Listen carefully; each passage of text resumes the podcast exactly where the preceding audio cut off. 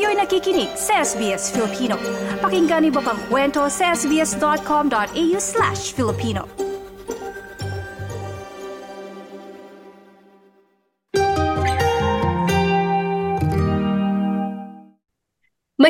Bang magkape o yung tipong hindi kompleto ang araw mo pag hindi natitikman at naamoy ang bagong giling na coffee beans at brewed to perfection? Aba, kung isa ka dito, para sa iyo ang usapan namin ngayong araw. At kung hindi ka naman umiinom ng kape, ito naman ang pagkakataon mo para malaman ang maraming bagay tungkol sa pinagmula ng inuming ito.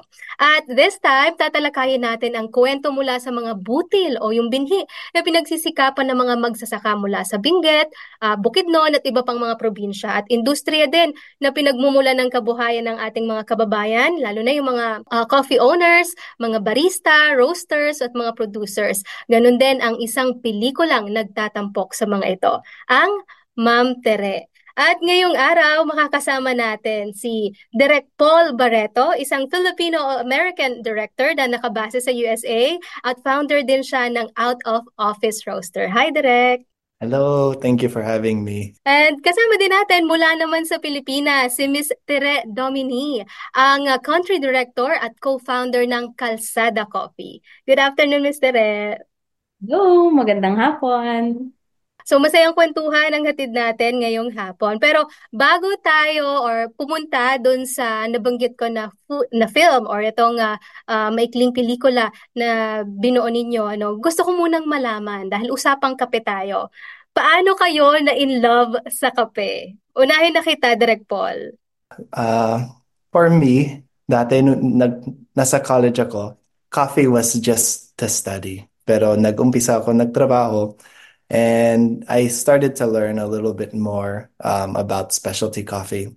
Tapos na-hook ako. You know, there's so many different countries, tapos so many different ways to make coffee parang it's learning experience. It's a it's like wine tasting in a way. So there's so many different beans, different countries. Tapos um yeah, na in love ako. Tapos uh, I started I left a business out of it and I met some amazing people along the route, along the way. Hmm. Interesting na parang hindi lang pala siya dahil nagustuhan mo yung taste uh, ng ng coffee but interested ka dahil dun sa uh, sa background or dun sa uh, dami ng klase ng coffee na meron. Mm-hmm. It's it's uh, parang a new experience every time. Wow, really interesting. How about you, Mr. E? Paano ka naman napamahal sa kape? Um, dati hindi talaga ako nagkakape. So, pero nung first time ko na makatikim din ng specialty coffee, nagulat ako kasi parang, ha, kape ba to? Parang mas lasa siyang tsaa at saka juice um, put together. So parang for me, that was like very interesting na pwede pala na maging ganun yung lasa ng kape. Tapos as my work in Calzada uh, progressed, makita ko na there's so much possibilities in in coffee not just as a beverage and how to improve yung lasa, no? But also like yung kabuhayan na pwedeng um, makuha or mai-provide sa mga farmers sa Pilipinas. So parang naging secondary na lang sa akin yung yung ano yung lasa ng kape. It's more like ah, dami pa lang pwedeng mag-trickle down nito sa community level. So doon doon ako na-hook Napakalalim naman ng ano ng uh, coffee experience nyo. Yung, kasi yung iba na kakilala ko na-addict sa kape dahil nga gusto lang nila yung kick na dala nung uh, pampagising nila sa morning or naamoy nila. Pero ito mas mas malawak yung uh, nararating ng love ninyo for coffee. But you mentioned, uh, Mr. E, saka ni, uh, ni Paul, ano, specialty coffee. Ano ba ibig sabihin ng specialty coffee? Kasi alam ko marami sa atin 3-in-1 na yung alam pag dating sa kape ngayon. Mr. E. Yung pinaka-strict na definition siguro ng specialty coffee ngayon ay ito yung mga kape na ginigrade no base sa isang international standard na tinatawag naming um, Specialty Coffee Association. So dito yung mga kape ay tinitikman at ginigrade from 0 to 100. So anything na ang grade ay 80 pataas ay considered na specialty. So, yun yung pinaka-strict na definition of that. Pero along alongside that, ang tinatawag ding specialty ay kung yung information kung paano siya ginawa, saan siya galing, um, sino yung mga involved sa production ng kape ay kasama, no? Parang it's an important factor in defining specialty. So hindi lang siya nakabase sa quality but also like transparency of where it came from and how it was processed. Ayan. Wow, parang ngayon ko lang naisip na ganun pala ka kalawak. Hindi naman siya ka- ah, siguro complicated, pero ganun kadami yung parang proseso pala pagdating sa sa kape. Hindi lang siya basta pinitas and then ibublo mo and then may mga specialty coffee. Sa Philippines ba marami tayong specialty coffee? Ah, sa ngayon, ah, nag-start na na magkaroon ng mas madaming um, demand for specialty coffee. At dahil nga dito sa demand na to, dumadami din yung mga farmers and producers na um, engage sa production neto. Pero kung susumahin, siguro kung bibigyan natin ng percentages, no, kung sa Philippines, ilang percentage yung specialty at hindi specialty, siguro I would say, sa ngayon, siguro nasa 10% pa lang ng ng kape sa Pilipinas ay specialty. Pero yun, ganun din sa ibang bansa, di ba Paul? Parang sa US and other countries or even in Australia, hindi mo masasabi na sobrang laki ng specialty market. Siguro very, very small percentage lang yan. Mhm. So ano yung parang difference niya dun sa regular coffee? Um, sa Pilipinas, ang pinaka prevalent, no, pinaka-common pa din ay yung sabi mo nga 3-in-1 ah, dahil ito ay accessible, mas mura, mas madaling i-prepare. Um, kaya lang yung mga kape kasi na nanggagaling sa 3-in-1 or sabi nating ah, instant coffee ay kadalasan ito yung mga kape na prinoseso ng mabilisan kasi mababa din yung presyo at yung market din nga ay hindi nagde-demand ng ganun kalaking uh, effort and uh, dedication and time to produce. So, tinatawag namin yan na commercial uh, coffees. So, pangalawa, pag, pagkatapos ng 3-in-1, meron tayo ng mga commercial na brewed coffee din. So, ga- ganun din, um, yung mga kape na kadalasan pag pinipitas ng mga farmers, yung tinatawag naming strip uh, picking, so halo-halo na, hinog, hilaw, overripe, uh, mga may may damage, magkakasama na yun lahat, pinoproseso at sinasama yun doon sa sa kape na niro-roast at kinukonsume. Um, yung specialty kasi, no, sabi ko kanina, medyo mas meticulous siya kasi sa pagtatanim pa lang, naalagaan na ng mga farmers yung kape para tumaas yung quality. Uh, yung harvesting ay mas selective, so pinipitas lang talaga nila yung hinog na hinog. Um, tapos, madami siyang pinagdadaan ng proseso para tanggalin yung mga defects or rejects na tinatawag natin. So, at, and madami doon, uh, especially in the Philippines, are ano, by hand. So, very labor-intensive siya. So napakadami talagang kami sa sa kalsada napakadaming sorting na pinagdadaanan ng mga kape bago siya uh, matawag na specialty coffee. Wow. So, mano-mano pala, no? But uh, as we go along uh, dito sa ating uh, conversation about coffee, malalaman din natin kung hanggang saan ang uh, narating ng inyong pagmamahal sa kape. Kung ano na yung mga na-achieve ninyo dahil uh, sa kape. And uh, with Direct Paul, I know founder ka rin ng isang uh, out-of-office uh, roaster. Pwede bang ikwento mo sa amin ng konti yung background mo dito sa roaster? You know, um, sabi ko kanina, I started in, you know, parang hobby lang um, nag-iinom ng different coffees. Tapos, nag-umpisa ako nag-home roast sa stove, stove top na lang.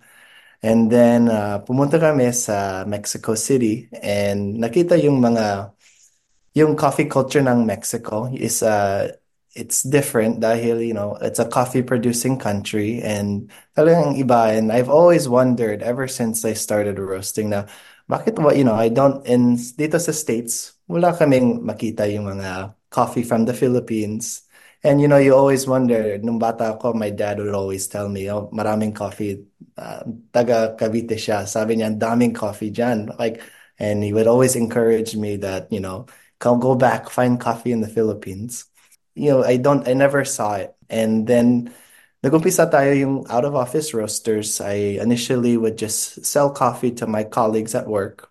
Um, and then eventually, uh, we, we went through the whole process. Tapos we became an official business um, in November of 2020. And we were able to connect with Calzada through a friend who visited uh, Belize, Sitio Belize in Benguet uh, many years ago.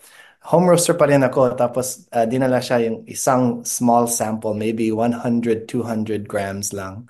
And I was really amazed to have this. Dahil, you know, I I know other people had this coffee, but, you know, I had this opportunity to roast to roast this really special coffee with the even more special meaning to me dahil, you know, that's, you know, my family is there. And then, you know, fast forward three, four years later, nandito kami with with you. I we had a film now with Tere. We visited the farms last year, and um, you know, be, being a partner with Calzada, it's uh, it's been amazing. It's been been an amazing experience.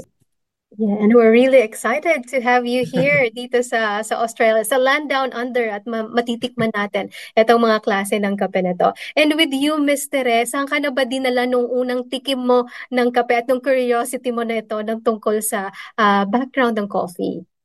So dati, ito yung isang isa sa mga ano na binigay sa aking challenge nung simula is there was a question of whether we can really put um, Philippine coffee in the specialty market. So kahit ako noon, since I didn't really know anything about coffee, sabi ko, posible nga ba kaya talaga? So like for, siguro, I would say three years, we were just like trying to figure out a way to get that quality na, okay, papasa siya sa specialty.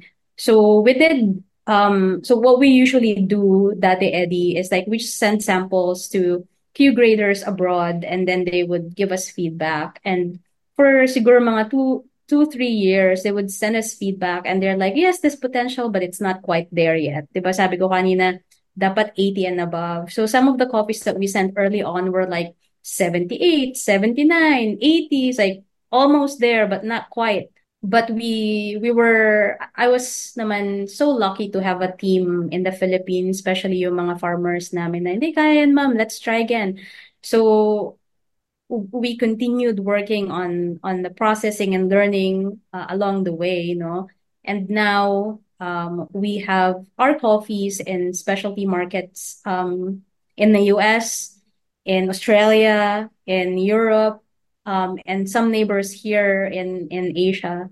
So recently, Blue Bottle is, well, actually, they will be releasing a new Philippine set. Uh, this is going to be the second year of, of Blue Bottle carrying Calzada coffee uh, and parehong specialty coffee from the Philippines. So I would like to say na yes, we made it. so ito na yung mga narating and then we also have clients everywhere na serving our coffee in in London, in Germany, um, Switzerland, Singapore, and of course, uh, in Australia. Wow, nakaka-proud na ang dami nang makakatikim ng kape natin, 'di ba? Kapeng uh, Pilipinas, kapeng Pilipino. So, itong uh, pinaghihirapan ninyo. And uh, you mentioned ang ang kalsada ay patuloy na lumalago. So, growing siya uh, from um, 2014 uh, tama ba? Gaano na ba karami ngayon ang mga farmers at ilang probinsya na ang naabot nito? So, noong 2014, um, nagsimula kami sa 15 farmers in Benguet sa Sitio Belize. Ito yung unang-unang grupo na nakatrabaho namin. Um, mula noon hanggang ngayon, itong 2000, 2023, 2024, um, kami ay nasa actually apat na probinsya na, no? So nasa Benguet kami, nasa Bukidnon, meron din kaming partners in Sultan Kudarat and in South Cotabato. At siguro nasa close to uh, 500 farmers na ang katrabaho ng kalsada um, from 2014. So, sampung taon, nasa close to 500 na tayo.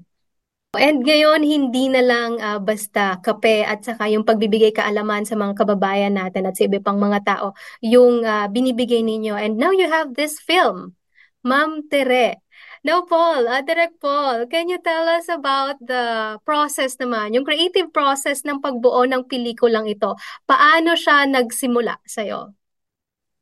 Last year, that that like dapat um, magbabakasyon tayo. My my wife, my family, we're gonna just visit family. Tapos nag-email ako uh, kay Teres, sabi ko, I would like to visit the farms dahil, you know, to see, you know, meet the farmers and the people behind this coffee that we've been buying. Um, nag-reply siya, sabi niya, there's another group that's gonna be going, pero it's a few weeks before your planned trip. So, you know, I moved my trip so I can make this happen. Tapos, you know, ah, nag-isip ako, what can I do? I really felt like this was going to be something special. And that day, you know, when you go on vacation, you have a camera, nag-record you, yung mga parang fake just vacation photos, videos. But then I, I bought this book. I got this book at a used bookstore. I actually keep it here. It just says create create documentary. And one of the things in this book, sabi niya, it's if you're gonna make a film or a documentary, parang you enter this process without knowing what you're gonna be filming about. So wala kang mga bullet points na this is what the film is. Parang you enter with a very open mind. So initially, parang nag-isip ako, there's a lot of US roasters that are going to the Philippines. You know, parang I just record yung mga experience namin. Pero after we I looked at all of the seven to eight hours of footage, I really thought that there was some another story there. And it was the relationships that and just more of the what was spoken without words. Um, uh, you know, the body language, the way this interaction was between the farmers, Tere and the team, and just this connection, you know, with all of these Filipino American roasters coming back to the Philippines. You know, ang tawag yung mga trips to visit Coffee Origin trip. But parang origin trip para for ourselves as well, because a lot of us have connections to the, the different places in the Philippines. For example, there's one of the roasters in Chicago. She grew up in Cagayan de Oro, maybe one and a half hours away from uh, Sitio San Roque, which is the Bukidnon farm.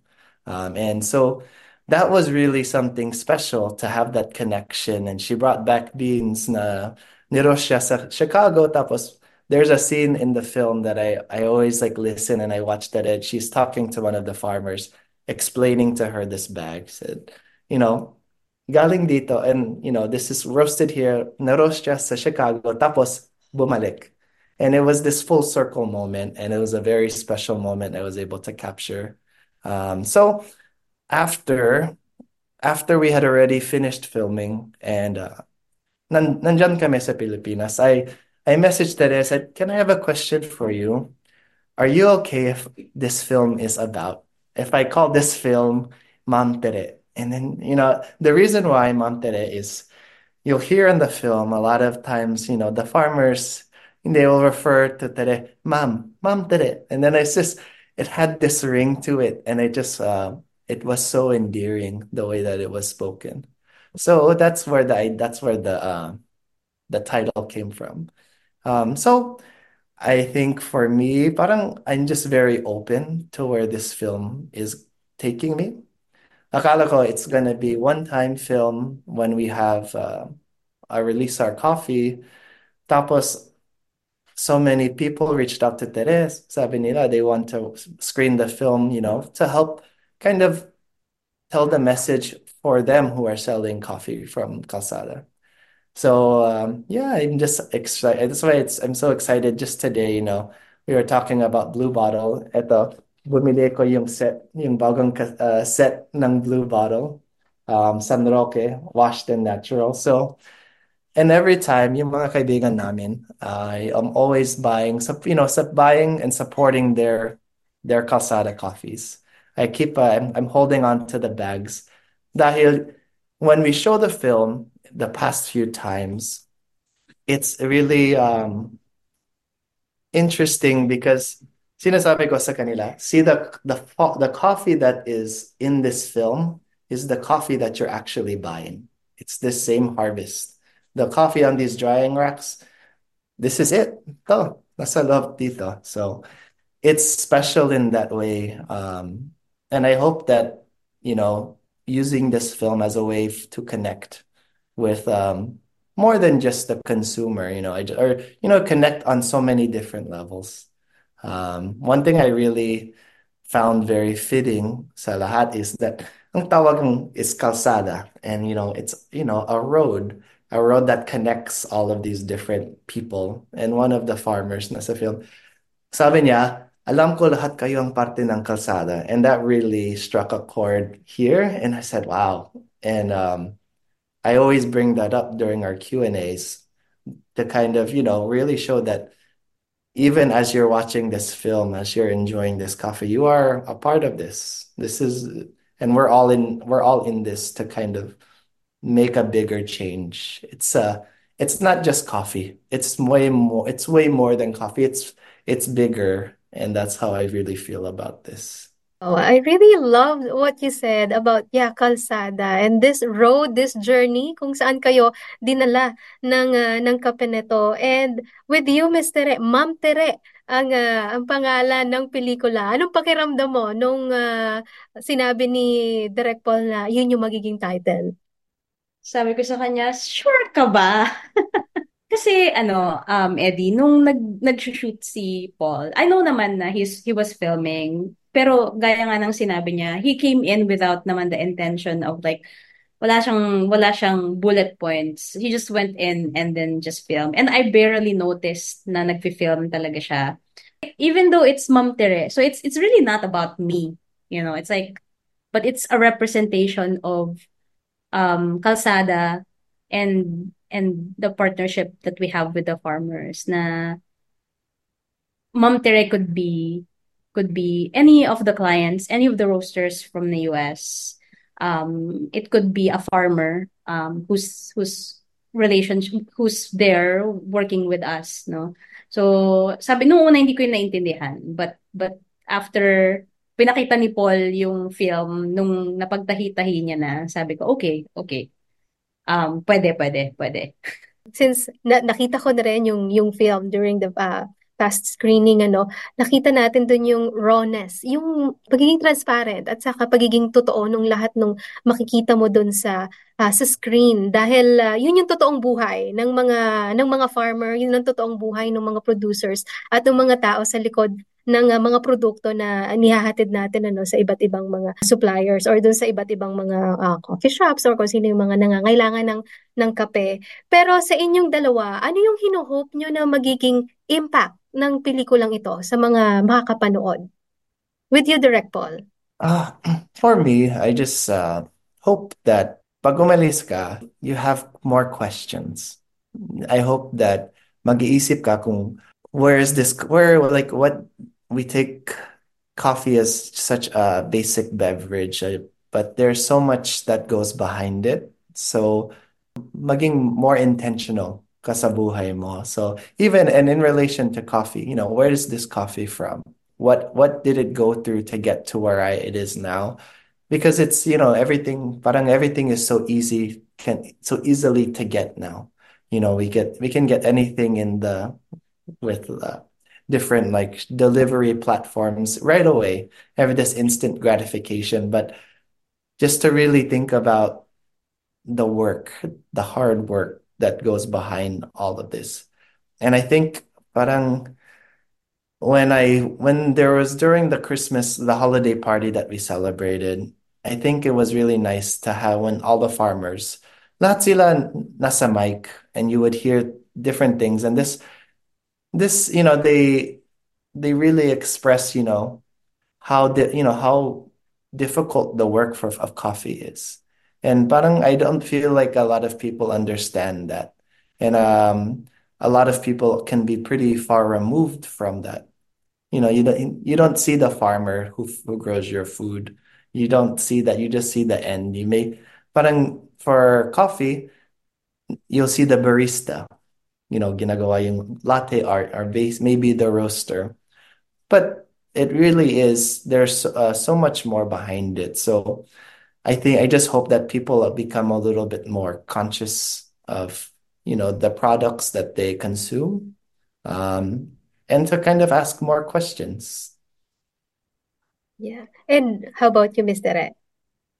Um, pareho din nung kay Paul, no? Sa, sa akin, parang, pag nakita mo tong film na to, um, it just doesn't, you know, show the typical scenario of how your coffee gets to you, but also, like, everybody, um, the farmers, and then the roasters, and us in between, ay may iba-ibang role na ginagampanan dun sa sa coffee value chain na hindi pwedeng nakafocus lang tayo sa isa or on one end, 'di ba? So hindi tayo pwedeng nakafocus lang palagi din sa farmers because wala hindi naman mabubuo yung chain kung wala din yung mga roasters and and everybody has to be part of that system where it's equally sustainable for everyone, no?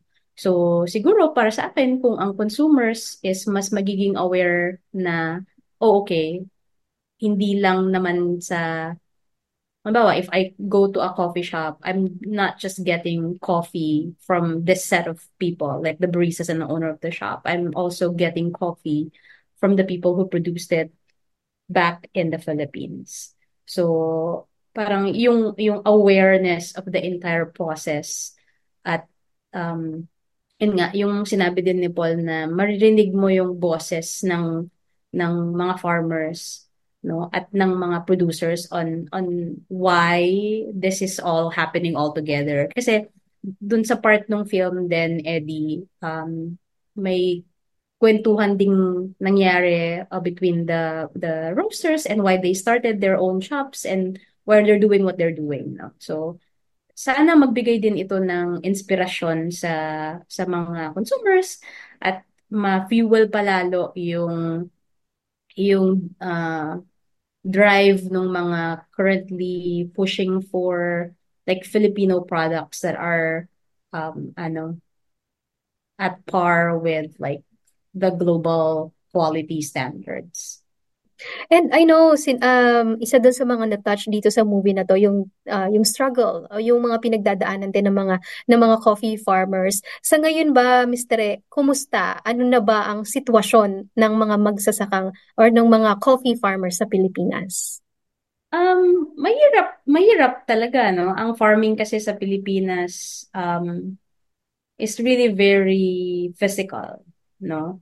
And if you're a smallholder farmer, ibig sabihin, regular na farmer ka. And for our case sa kape, ang average land ng mga farmers ay anywhere between kalahati hanggang isang ektarya lang. So, ganun lang kaliit yung kanilang mga sinasaka. Tapos, syempre, parang because coffee is also very seasonal, so once a year lang tayo nag-harvest ng kape, hindi lang din sila nakadepende sa iisang crop. So, meron silang ibang mga tanim. Um, tapos, so itong mga smallholder farmers natin, ito, hirap din sila talagang maka-access ng uh, financial support dahil nga maliit lang din yung kanilang production. So, they are really left to their own ano devices to find a way to make it work. Na parang to make their own farms productive enough for them to, syempre, meet their basic needs, but also to send their children to school. Pero ang nakakatuwa nito, Eddie, mas ang nakita ko over the last 10 years to, itong mga farmers na katrabaho natin, um, have really worked hard to send their children to university. So, madami nang madami nang nakagraduate na mga anak ng mga farmers. At ang nakakatuwa pa, itong mga anak ng farmers na to, hindi lahat ay, ay excited to go to the city and work or you know to to find work outside of farming. Some of these children or some of these kids are excited to graduate and go back to the farms and work there.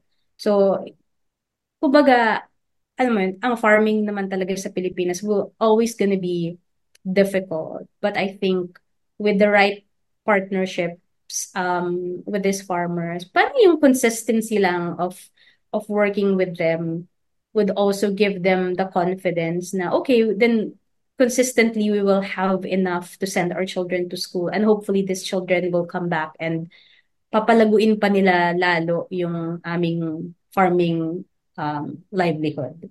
Right. Inilalaban nyo rin ngayon na magkaroon ng uh, enough or ng uh, fair na presyo yung hard work ng mga farmers. Sa ngayon, magkano na ba ang uh, presyo ng kape? So, ang hirap, no? So, ang commercial coffee kasi, syempre, nakabase yan sa sa supply and demand. Kaya, ang maganda sa um, produkto natin, yung tinatawag nating specialty coffee, wala naman talagang definite na nakaset na presyo. So, uh, we are, kumbaga, at a position, especially for Philippine coffee, we're at a position to um, sort of have a say, no, of what the right pricing is for our coffee. And because a lot of it is very manual nga, so mataas ang operations cost ng production ng kape natin. Parang the only way really for us to compete in a, a market um, pricing is if we produce more. But dahil nga wala namang masyadong access ang mga farmers natin to grow their production, we're stuck into a very, very small production. Kaya yung cost natin ay tumataas at wala din tayong access sa mga makina, na magpapababa ng cost natin. So sa ngayon, um, sinasabi ng madami yung Philippine coffee daw masyadong mahal, no? Masyadong mahal. And uh, I think compared to other coffee growing origins like Africa, for example, or Colombia or Brazil, mas mahal nga talaga ang kape ng Pilipinas. Um, but that's primarily because the production, the operations cost is too high for us because we don't have that much coffee. And we don't have that much coffee because we're not getting enough support to produce that much coffee. So, parang siyang chicken and egg, di ba, Eddie? So, parang, um, but, yon So, in in a market world market pricing our our coffees from the Philippines uh, especially specialty coffees are are mahal and that's for that's I think that's good for our farmers that really encourages them to grow more and add more and take care of their trees um pero kung commercial pa rin ang market ng mga ibang mga farmers talagang mababa mababa pa din mm-hmm.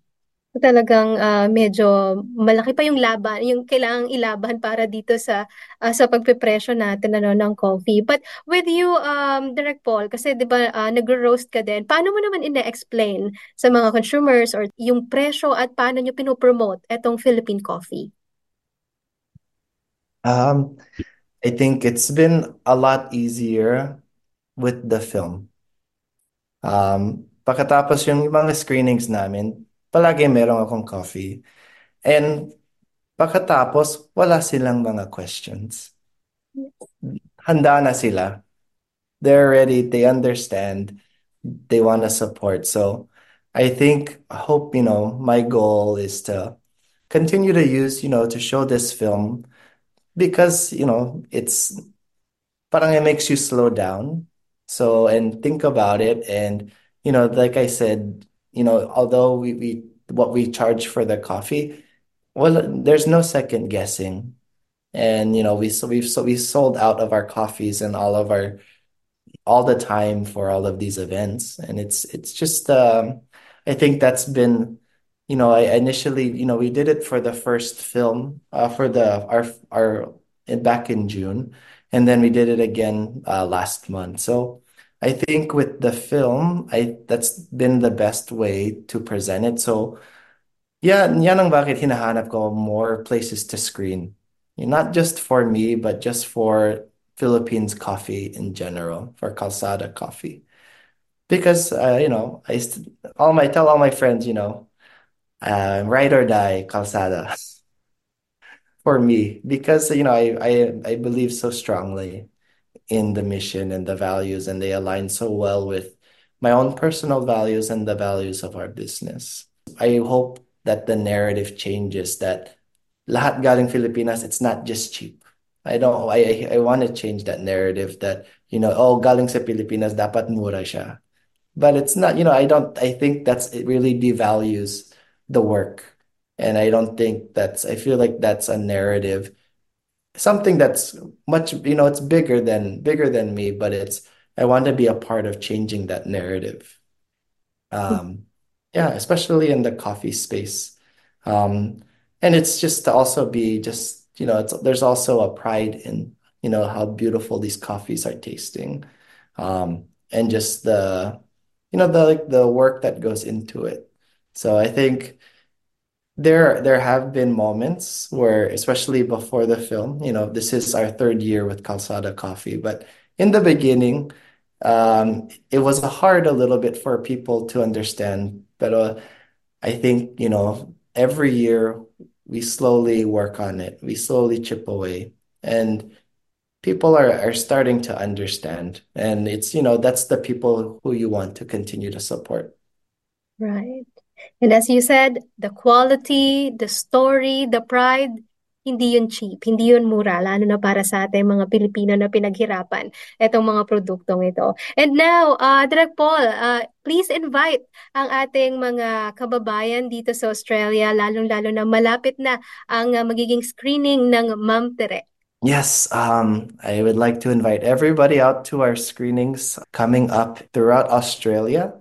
And I, first, I would like to thank the whole crews, all of the different roasting companies um, in Australia para sila nag-organize lahat nito. Um, and it just, I just feel so, you know, so excited and happy and to be, a, be in community with everyone here.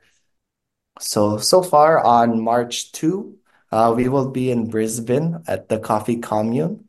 Um, it's in Bowen Hills from 11 a.m. to 2 p.m.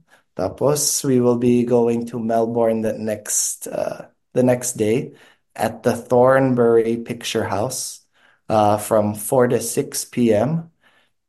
And then at our final screening uh, Sydney, Max Weber Library Function Center on March 9, 3 p.m. to 5 p.m. And you know, of course, I would I want to shout out thank you, SBS, for taking the time.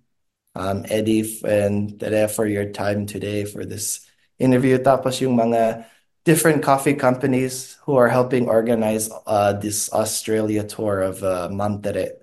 Um, Akasha Cafe, Alt Coffee, Background Noise Coffee Roasters, Coffee Belt, Constant Coffee, uh, First Harvest Coffee, um, the and then support from Entree Pinais and Filipino Food Movement Australia. Uh, dahil sa initiative na to, ang daming nagsama-sama ng mga communities uh, para mas maipakilala ang uh, Philippine coffee. Hindi lamang sa uh, mga Filipino Australians, kundi sa lahat ng uh, cultures ano, na nandito. And with you, Ma'am Tere, ano ang iyong big dream for uh, this event or for this initiative? Uh, unang-una, maraming salamat, no, Eddie, for having us, uh, me and Paul, on the show. Maraming salamat sa um, Filipino-Australian coffee community uh, na nagsusuporta nito to make this happen.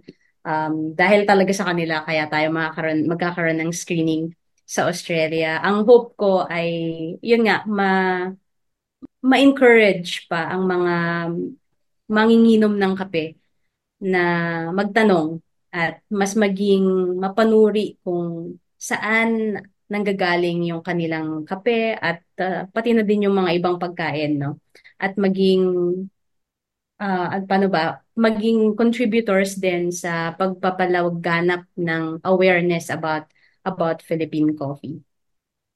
Wow. And thank you sa inyong dalawa for sharing your story, for uh, sharing uh, the love for coffee and the love for Philippine coffee, lalong-lalo na sa mga farmers natin mula sa Pilipinas. And we hope na marami tayong mga tagapakinig ang uh, na intrigued at uh, curious ngayon na matikman ang uh, Philippine origin, mga coffee natin mula sa Pilipinas. At uh, makisali at manood ng uh, screening dun sa mga nabanggit na date ni, uh, ni Direct Paul sa iba't ibang bahagi po ng Australia, sa Brisbane, sa Melbourne at dito sa Sydney. Kaya naman antabayanan po ang Ma'am Tere ngayong darating na Marso. At maraming salamat sa inyong dalawa.